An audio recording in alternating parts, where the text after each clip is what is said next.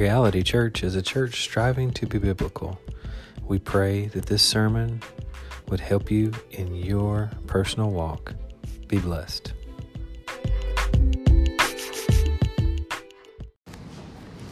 I text uh,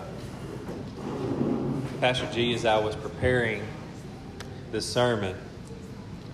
I said, This one is right up your alley. He said, Really? I said, Yep. We approach false doctrine, we approach false religions, we name names of people that we need to mark and avoid. It's his stuff. It's, it's right up his alley. He's going to love this. And I hope that you guys understand what we're doing with this sermon. We're trying to stay faithful to what John is telling the church, okay? Um, J.C. Ryle, one of my heroes of the faith, he is uh, quite possibly one of the best uh, writers of the of the 1800s to me. I, I, his his the things that he wrote are so clear, so powerful and strong. I, I love them. I, I love what he writes, and his sermons are awesome. He said this We should no more tolerate false doctrine than we would tolerate sin. Let me read that again. We should no more tolerate false doctrine than we would tolerate sin. That kind of links together, right? Because one thing we could all understand is this false doctrine is sin. Much of this epistle is written targeting false doctrine and counterfeit teachers.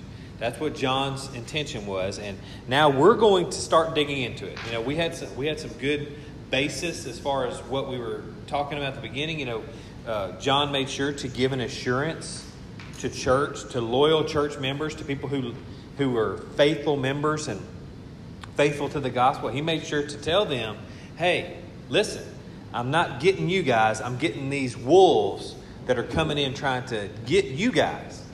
but I know that you know the truth. But there are times that we got to dig pretty deep. And John's fixing to go there. I want you all to understand something. It is my job and the job of every elder to chase away the wolves from the sheep and to refute false doctrines when we see them. I will be calling out names today. I know many in the modern age say, well, that's not loving to call out names. Well, if you look, Paul called out names. Why do we call out names? Because we need to mark these names and avoid them. Cross them off your list of trusted teachers. Why? Because they teach false doctrines, they teach false teachings, they fleece the sheep. I'm not calling out names because I like controversy or hate anybody. You guys who know me know I don't like controversy for controversy's sake. But we've got to stand somewhere. What I hate is false doctrine. Uh, John Piper is pretty famous for putting out a video where he talks about the prosperity gospel and how false it is and how we're selling a bunch of excrement across overseas called and we're trying to call it gospel when it's not. I hate it because it leads sheep astray and it harms the advance of the gospel because it gives a false gospel. So let's do it Y'all ready to dive in? I am. Now, hear the infallible, inspired Word of God. 1 John 2 18 through 21. Children, it is the last hour. And as you have heard that Antichrist is coming, so now many Antichrists have come. Therefore, we know that it is the last hour. They went out from us, but they were not of us. For if they had been of us, they would have continued with us. But they went out, that it might become plain that they all are not of us. But you have been anointed by the Holy One, and you all have knowledge. I write to you not because you do not know the truth, but because you know it, and because no lie is of the truth. Let's pray. Father, we thank you so much for your word, that it is infallible, inspired, and inerrant. We can count on what it says. We can trust you when you teach these things through your word to us. God, I ask that I would move out of the way, that we would see the clear word of God. God, that we would see the veil removed, that we may clearly see who you are, your attributes in this. Holy Spirit, illuminate this path for us. Your word is a light to our feet and a lamp to our path. We only desire to know what you have said, and we know what you have said because you have said it in your word. Sanctify us by your truth. Your word is truth. In Christ's name, amen. So, John has finally brought us back to the theme of his book. John has said many great things to help us be assured of our salvation in this, to know that he's not talking to us, to know we don't need to love the world and the things of the world. All these things were so great. But now he's getting down to it. His theme is false teachers, false doctrines, and the church being split, led astray, and receiving a bad name by those coming in. What do I mean by the church receiving a bad name by those coming in? Paul wrote that people of the world blaspheme God because of you who, who say you're of one thing and act like another, basically.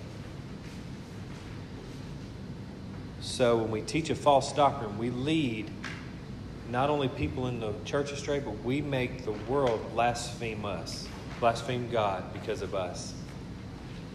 That's a heavy weight, a heavy responsibility. We can't stray from what John's saying here, okay? So to do that, we need to take what he is saying in context and not push it out of context because we see a few words that are buzzwords in the modern church. A big example of this happens in verse 18. Let me read verse 18 again. Children, it is the last hour. And as you have heard that Antichrist is coming, so now many Antichrists have come. Therefore, we know that it is the last hour. First, let's accurately define a couple of terms in context. The context that they are intended in this word. That's called being using hermeneutics. I need to see, first of all, I need to see culture, I need to see what the scripture is saying and what it is in relation to. So we're going to use hermeneutics to try and define these two terms so that we don't get switched up because we see a couple words that kind of stand out to us. There are a couple of terms that have to be defined in context in this verse. The first term, last hour. The second term, antichrists. Those terms need to be identified in this context or we'll veer off into something else that, that this isn't specifically saying. Okay? Now, many have made a lot of money twisting up these two terms into something they can write a book about or preach a sermon about. They write the books and the sermons on these signs in America that says this is the last days.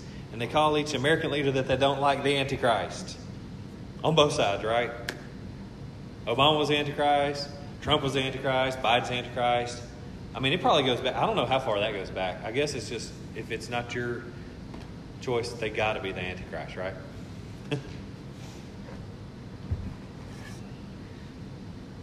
why do they do this? I've always wondered that. Why, why, why do they do this? And the best I can figure is it's big money. You look at top sellers in Christian bookstores, it's those ones who have picked out this one thing that they can write uh, this is the last day's book on, right? In fact, I want us to I want us to get serious about it, okay? Because I want us to understand the importance of understanding these terms in their context and understanding what God has said about these things, okay? An entire religion started on the premise that on such and such a day, it was going to be the end. Such and such a year, usually. That religion is called the Watchtower Bible and Tract Society. Do you recognize the name? Some people do, some people don't. Depends on who you listen to, probably. Never heard of it? It's uh, commonly known as the Jehovah's Witnesses. That entire religion started based on Charles Taze Russell deciding when the end of the world was and putting out a bunch of tracts. They have literally predicted the end in some form or fashion. They called it different things every time in each of the following years. You ready for this?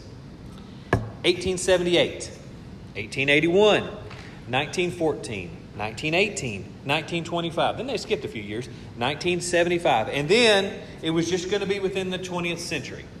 Okay, let's, let's, let's stand back and let's look at this. We're no longer in the 20th century. Has the end come? No. What does that make this? False prophecy, false doctrine.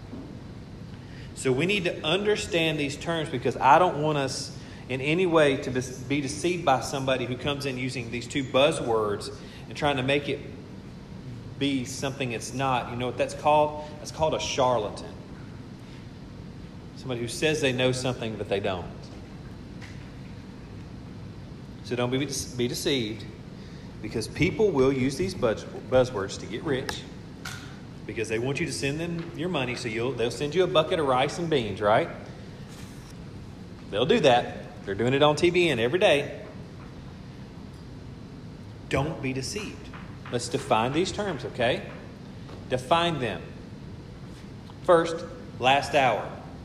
What does it mean in this context? You see, one thing that is essential to understand this term is putting it into historical context. We don't hear that very much in, in, our, in our pulpits these days, but we got to put it in historical context. What did it mean to the people living in that day? What would John's original audience think when they heard this term? The early Christians, make no mistake, knew exactly what John was saying. This was not some mysterious term, the last hour, okay? They understood the concept, and I hope I don't get too deep. If I do, we can revisit some things later together if we need to. The, these Christians, these original early church Christians, understood the, the idea of the end of the present age and the beginning of the age to come.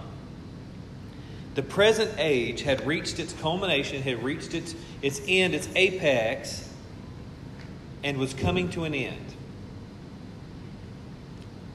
What age?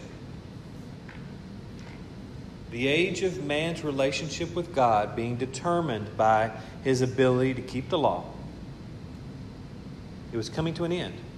The, age, the Jewish age was coming to an end. That's not necessarily a popular thing to preach in the pulpit, but it is true and the age to come had already begun. When? At the cross and the empty tomb. The new age had dawned.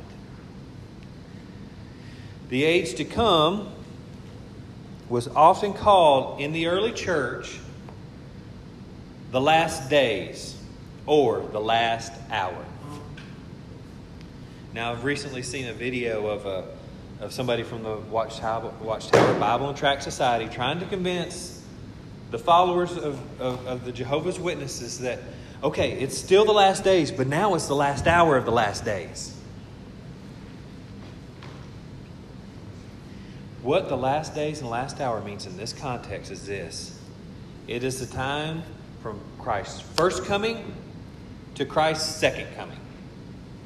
It's the last hour, the last days. That is why that terminology is used so often in the apostles' writings. Now, you get those haughty, uh, think they're uh, smarter than the original Bible writers in the original church. They think that the original church was chaos and they didn't know what they were talking about. Okay, let's think about this. They walked with the man himself, Jesus. Do you really think that they didn't know what was going on? They were taught by the apostles in person. Do we really think that they don't know what's going on? It's mentioned in the apostles' writing so often, not because they got it wrong and they thought the world was going to end at any moment. They had a certain terminology that they used because the age to come had started when Christ died on the cross and rose again. It was the dawn of a new age. And you know what? Physical history changed. How do we know that? We went from BC to AD. Christ split time. They knew that they were in the last days of redemptive, uh, redemptive history. You see, the last hour is not some stretch of time that we are constantly wondering if we are in because something happened in Israel or something didn't go the way Christians wanted in America. It's not something that we're looking for. The last hour, we are in it. We have been in it since the empty tomb. The early church knew this. So, what does it actually mean in this context? First, we need to understand that though it was terminology that kind of associates with physical time, you know, it, it uses the word hour. Um, there is no biblical physical time constraint to what they are calling the last hour here, okay? It isn't some specific short time that's coming up. We have been in the last days since Christ rose from the grave. We have been. I love how John Stott describes it. And this is how we need to think of it it is basically a last desperate stand on the part of Christ's enemies.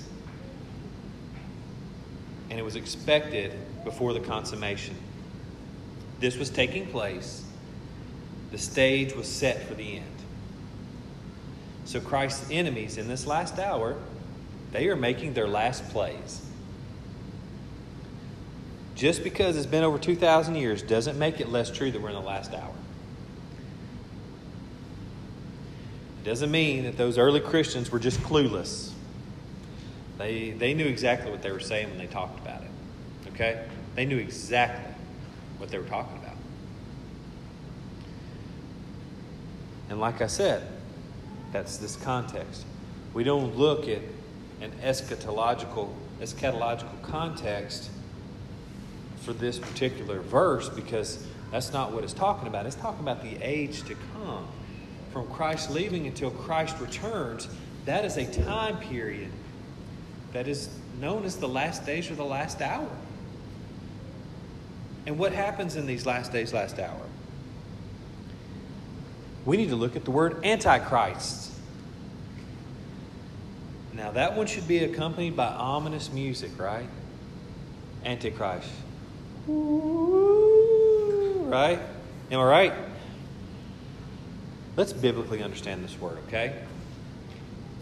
Because the use here is not necessarily the same usage as what we see uh, the word antichrist used in the in the book of Revelation. It's just not. Not the same context. Probably the same grammatical word, but not the same context. We got to put it where it belongs in Scripture and in, in history. And that, that Antichrist in the book of Revelation, that's a whole different teaching series there, okay? We're not even going there right now. But Antichrist in this context has a few different meanings that I feel are important and necessary to these writings. That he is writing about the specific topic, and we need to understand them. First, let's look at the anti part of the word. That, that means basically two different things in, in, in, in, in, in grammar, okay? It means either against or substitute. So it's against Christ or substitute Christ, okay? So the first meaning is the idea of those people who are against Christ. The persecutors, right? I mean, Jews and other cultures who come against Christians. Who is one of the first examples we see of an antichrist in Scripture? Saul was an antichrist in Scripture. He persecuted the church. Another historical antichrist is Nero. He persecuted the church. So we have that physical persecution as an antichrist idea against the church. Then it's those, and get ready for this one, it's those who claim Christianity yet teach doctrines that are against Christ. They're antichrist. Right? Those that teach works based salvation. You know what they are? Antichrists. Those who teach universalism and do away with the cross, guess what they are? Antichrist. And in John's day, there was a big one, that, and that was the Judaizers. Because they taught that there was no salvation for the Gentiles unless they were circumcised and adhered to the law. That is Antichrist. Because what does Philippians say? We are to put no confidence in the flesh, right, Pastor G? Awesome Sunday school lesson we've been learning in the past couple weeks. Another meaning of Antichrist is substitute Christ. A substitute Christ. We see this in other religions a lot. One that really comes to mind for me is Mormonism. Joseph Smith the founder of Mormonism is elevated to the level of Christ. In fact, he said to he actually said, "No man has done for this religion what I have done, not even Christ himself." Tell me that's not elevating a new Christ. Or the new age, right? Which elevates consciousness and feelings and nature to the level of being Christ. And it's taken, it's taken some shape in the, in the modern church. When we talk about Christ consciousness and the universal Christ, like Richard Rohr teaches. We cannot substitute other things or other people for Christ, okay? Where does it lead? Where does that lead? Let me give you some historical examples of where that leads. Jim Jones. They called him Papa. He basically said, I am the second coming of Christ. And he led a bunch of people to Guyana in South America, and over 900 people drank the Kool Aid and were laid out on the jungle floor dead. That's where following a substitute Christ leads you. Or David Koresh. He said, I am the second coming of Christ. Where did that lead? A burning fireball and all of his followers in it. Or Charles Manson. He may not have said nothing about Christ, but he sure made himself one. And he caused his followers to kill people. And now they're in jail, and he has uh, gone to his eternal reward. You see, they were substitute Christ. There is only one Savior. There is no other Christ, it's only Jesus. That was already happening in this day. That's why Jesus said in Matthew 24 if somebody says, hey, look, Christ is here. Hey, look, Christ is there. Why? Because they were saying it.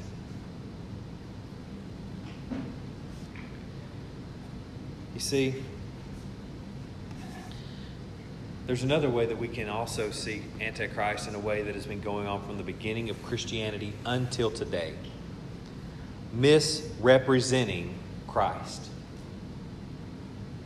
There are several heresies related to this that began in the beginning of the church.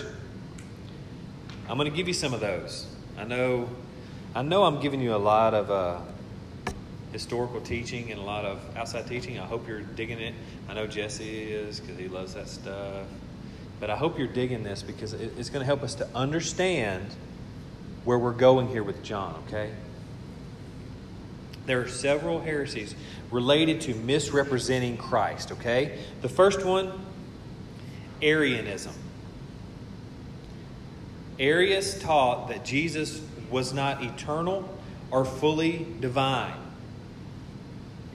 And you want to know why we're so cautious about our songs here? Because Arius spread this heresy by making up catchy songs, diminishing the godhood of Christ. As I believe it was R.C. Sproul who said that we sing our heresies before we believe them. Then there's Marcionism. They believe that Christ was sent as a result of the real God trying to defeat the evil God of the Old Testament. They think that the God of the Old Testament was an evil creator God, and then Jesus came and finally defeated him so the real big God could beat the little God. It's, it's, it's odd. It's not in Scripture. I mean, of course, we see something like that when we say that we need to divorce the Old Testament from the New Testament, throw it out, and only teach the New Testament. Then there's Docetism. They believed that Jesus had no real body.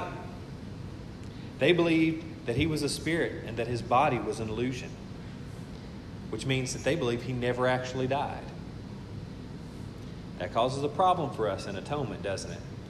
Because in order for our sins to be forgiven, there had to be a sacrifice. Then there's Nestorianism. They separated Jesus and Christ. This is making a real big comeback right now in the progressive church.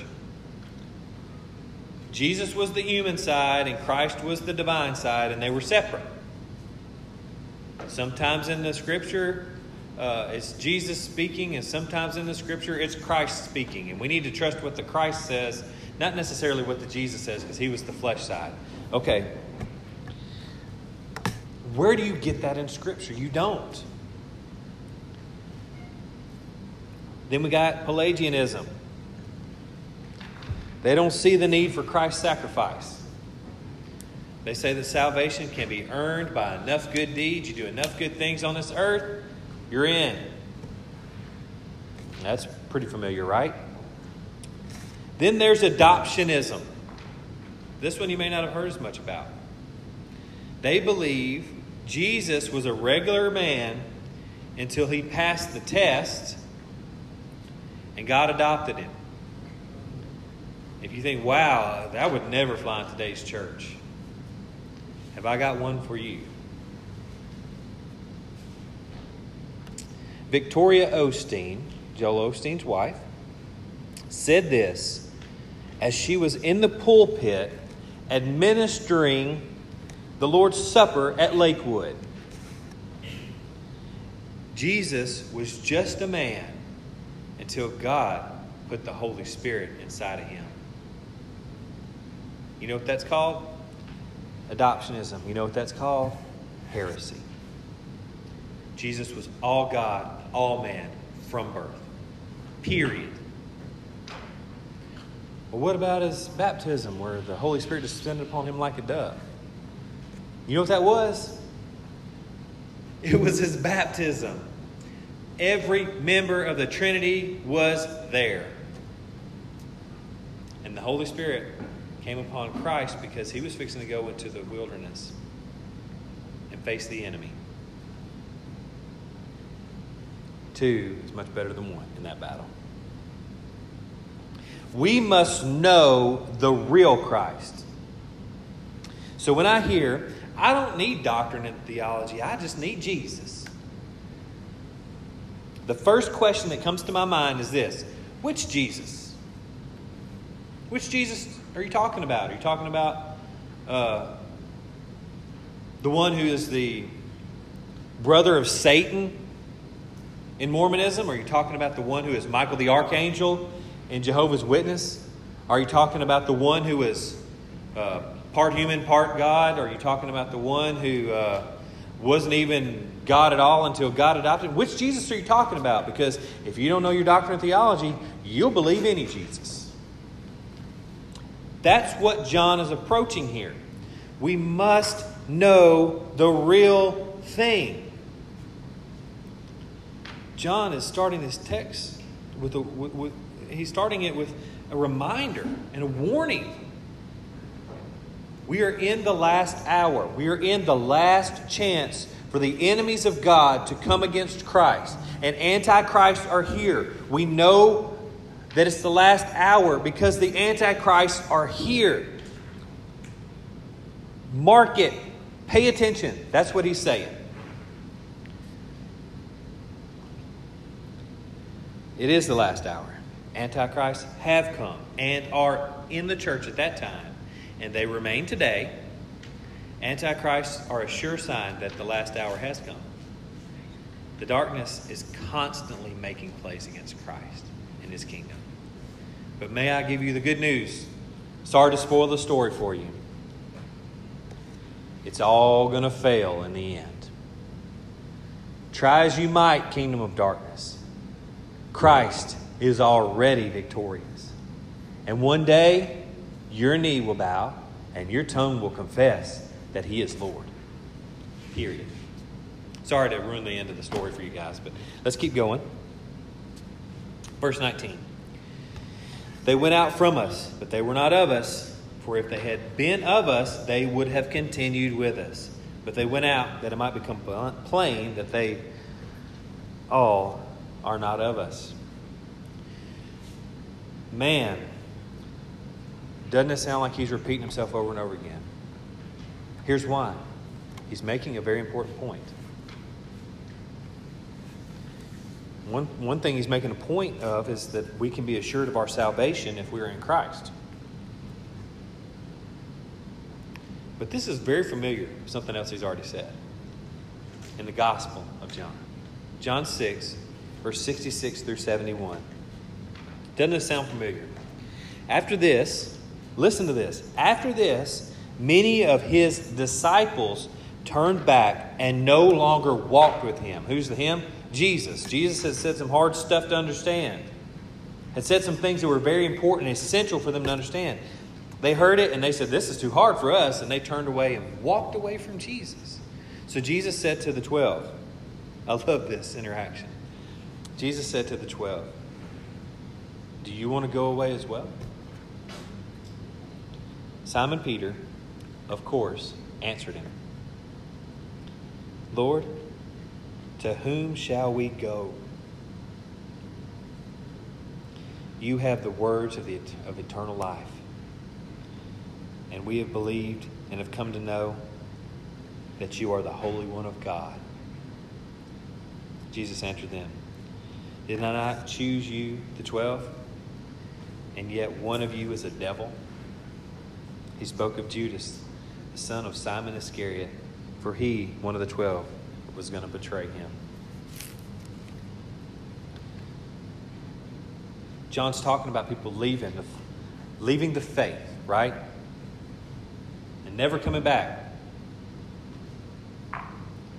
Disciples. What are disciples? Disciples are people that have learned under somebody disciples, people who had been following Jesus, left him because they didn't like one thing that he said. Judas was one of the 12. He was in all these staff meetings, he was in, in the inner circle. And he betrayed Christ. There are some who profess things and then leave the faith. You know what the Puritans called them? False converts. John makes it clear here they aren't of us. How can we tell? John says it clearly in this verse. It is plain that they are not of us because they left.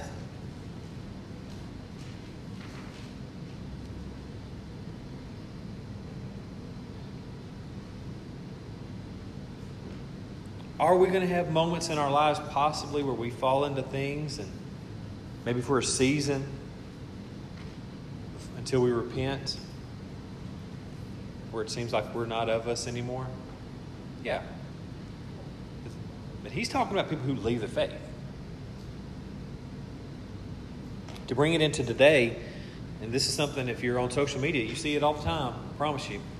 Those that deconstruct and say that they are no longer Christians are making something very clear to me. It's not, it's not loving from a lot of people who a lot of people who see this, they don't think this is loving to say. But if you deconstruct and you leave the faith and say, I'm now an atheist, guess what? You're not of us. You were never of us if you can do that. Why? Because the Spirit of God will keep you. You may struggle. You may fall into error, into false doctrines at times, but you will ultimately be Christ in the end. Those in the, vis- in the visible church that leave it behind and chase after other religions, other doctrines, or go against Christianity altogether are falling into the Antichrist trap, is what they're doing. They're believing Antichrist over Christ. That's what they're doing. They're leaving the truth to pursue the lie. And that's what it really boils down to. That's what it boils down to. Verse 20. John will never leave the Christian without a little hope, will he? No matter how hard he's preaching, he will always give the Christian, the, the faithful Christian, some hope. He said, But you have been anointed by the Holy One, and you have all knowledge. Or you all have knowledge. It's kind of disputed. I would say you all have knowledge because I don't think we have all the knowledge. Do you? First, this verse is making a big distinction We've been talking about those who left, and I said, but that's not you.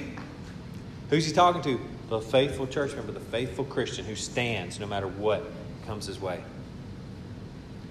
The ones who have left the faith are following after Antichrist, and those who have stayed in Christ have remained in the faith.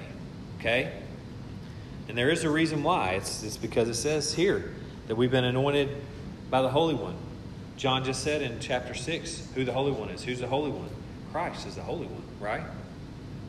Charismatics and NAR have made the anointing into something really weird. So we need to figure out what the anointing is. What is it? Scripturally, as it relates to the Holy One, it has absolutely nothing to do with a little bottle of olive oil. Nothing whatsoever. It's not some weird thing where you say weird stuff in Scripture, the anointing is the Holy Spirit Himself. Acts 10 38. This is them trying to describe the anointing to, to people they were preaching to. It says, How God anointed Jesus of Nazareth with the Holy Spirit and with power. He went about doing good and healing all who were oppressed of the devil, for God was with him. The Holy Spirit living within us is the anointing.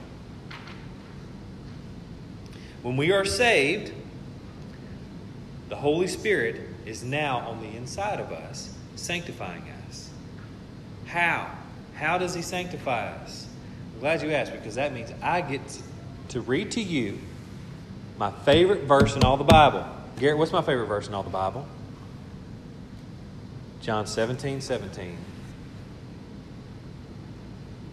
Sanctify them in the truth. Your word is truth. Your word is truth. He sanctifies us in His word, which means He's sanctifying us in the truth. You all have knowledge. What knowledge? He's just said it. The Word of God. That's our knowledge the gospel, which is the power of God unto salvation. The Holy Spirit always points to Christ and God's Word. That's what keeps us in the faith. Knowing Christ and knowing His Word.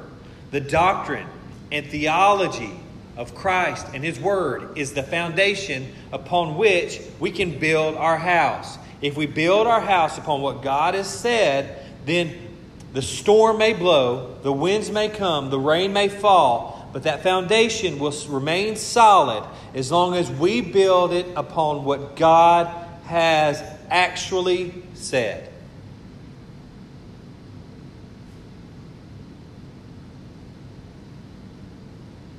To be grounded in the Word is to have everything necessary to stay in the faith. Verse 21 I write to you not because you do not know the truth, but because you know it, and because no lies of the truth. Now he's trying, he's trying to say something really specific here. Okay? He's like, I'm not telling you anything you don't already know. I'm just reminding you trust what is true so that you can identify the lies. If you know the truth, you will definitely know the lie, right? Jesus himself let his apostles know what the truth is. John 17, 17. God's word is truth.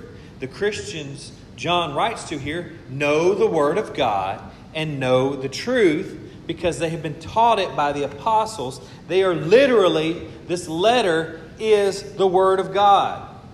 I watched recently a documentary called The God Who Speaks, and it's talking about the Word of God. And one of the, the gentlemen who was speaking, he's, he, he said something that instantly resonated with me. He said, Yes, I believe that the apostles knew they were writing the Word of God. That's why it's carefully written, it's non contradictory. And every word they wrote is the Word of God and we can trust it.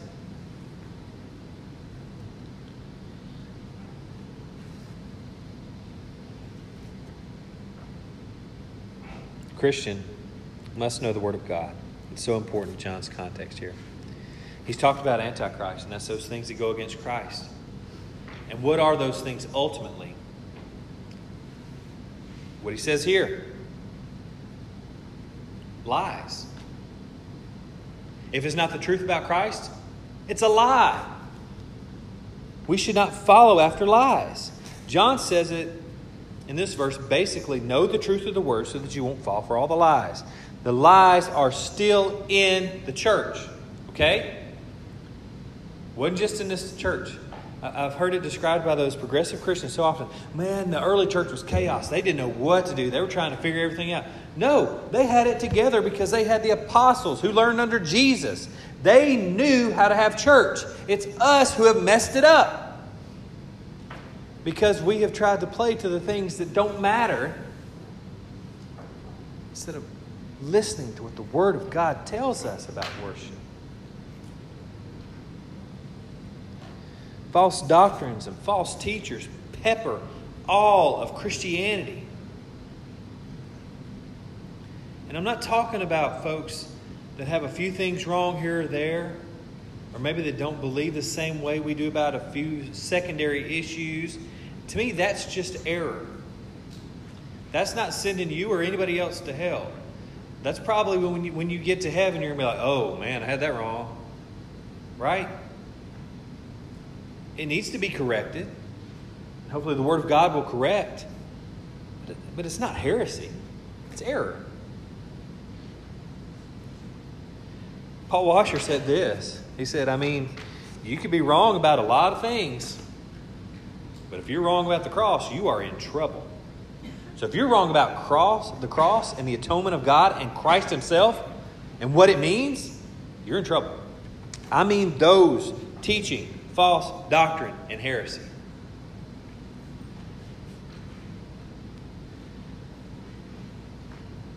And let me here tell you that I approached the next section of this sermon with a lot of care for you. We must mark and avoid certain people who claim Christianity, who claim to be great teachers. We must mark and avoid them. If somebody is teaching a false doctrine, they are a false teacher and the Bible describes them as a wolf. The wolf does one thing to the sheep. You know what the wolf does to the sheep? Kills it, slaughters it. That's its only hope. I want you to know that I approach this next section of this sermon with much reverence for God. No focus on myself. I want to give you truth. False teachers, a lot of times will have the name prophet or apostle put before their name, who are fleecing the people of their money and leading them to a different Christ who is not the one of Scripture. That's what's happening. Those who say that we are little gods, like Kenneth Copeland and Creflo Dollar and Kenneth Hagin and Jesse Duplantis, that is heresy. We are not little gods. We're not. Are those who say that we can decree things, we can speak things into existence because we have the authority on earth. And that God can't do anything on this earth without us giving Him the power to do it. Or that we have the power and God doesn't on this earth. That He's in charge, He's just not in control. People like Bill Johnson of Bethel, Andrew Wommack, Kris Vallotton, also of Bethel, and Joyce Meyer.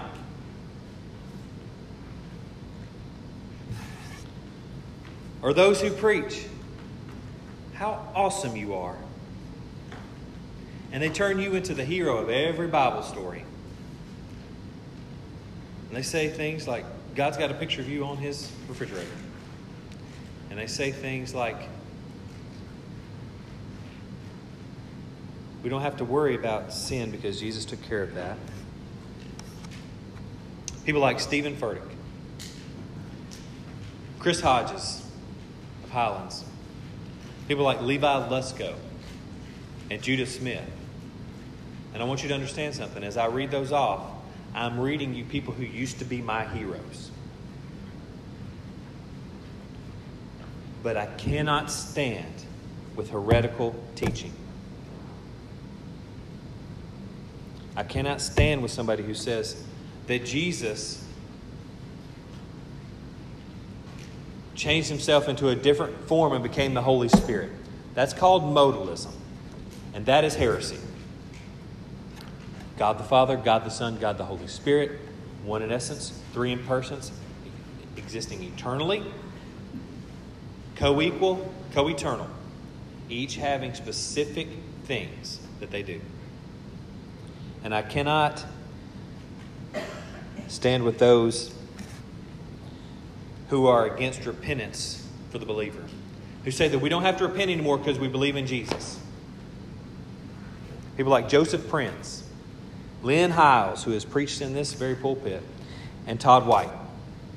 Can't stand with them. I have not lived a better Christian life than when I finally started realizing I need to repent daily because I sin daily. I'm not walking on air up here. I'm not floating three inches off the ground because I'm a preacher, because I'm a pastor. I'm not. I need to repent daily. And guess what? So do you. And anybody who tells you that you don't have to repent of sin because you're a Christian is a liar. Because John says, if you say that you have no sin, you are a liar. Mark and avoid these people.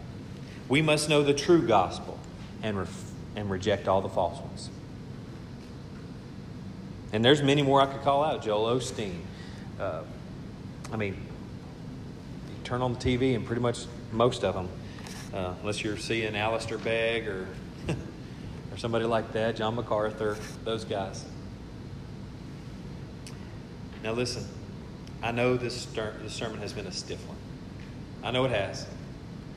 I know I've raised my voice more than usual. I know that I have named some names, but as your pastor, I must speak God's truth. I have to help the sheep to mark and avoid false teaching. And these are the wolves, and us elders are called by God to chase away the wolves. John Calvin spoke very clearly about that. We have two voices as elders we call in the sheep and we chase away the wolves. Why? Because we will stand before God and give an account. And I must stand before God and give an account one day. So, what can I leave you with as a point of application?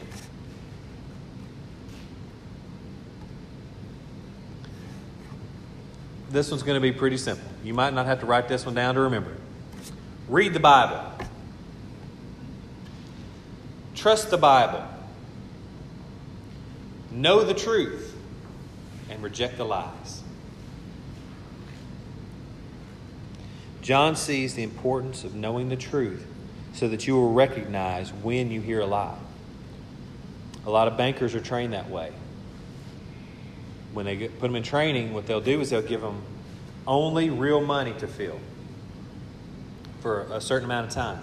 All they let them feel is the real deal for a while. And then they'll put in that counterfeit one and they'll instantly know the false because of they've known the truth. That's an example that uh, R.C. Sproul has given, I think. I think John MacArthur has given the same example. If we know the truth, we won't be taken by the lies. Now, I'm going to quote one of the great theologians of our time, Harley Ray. This is what she says We don't listen to goats, we listen to God. We don't listen to goats, we listen to God. And how do we know that God is speaking to us? How can we hear God speak? How does He speak to us? You know that, don't you, baby? Through the Bible. That's how God speaks to us. We can trust His Word because every jot and tittle, that's what Jesus said, not a jot nor a tittle. Those aren't letters, those are squiggly marks and dots, okay? Not a jot or a tittle will pass away from this Word until it's all done. That's the infallibility that Jesus believed the Bible had. And we better believe the same. Don't listen to the goats. The ones telling you those things that we've talked about, these false doctrines, don't listen to them. Turn them off. Well, they might say one or two good things. No, they are preaching heresy. Turn them off. There are preachers that I don't agree with that I will listen to any day over them. An example would be R.C. Sproul. I don't believe in baptizing babies. He did. But everything else I agree with him on.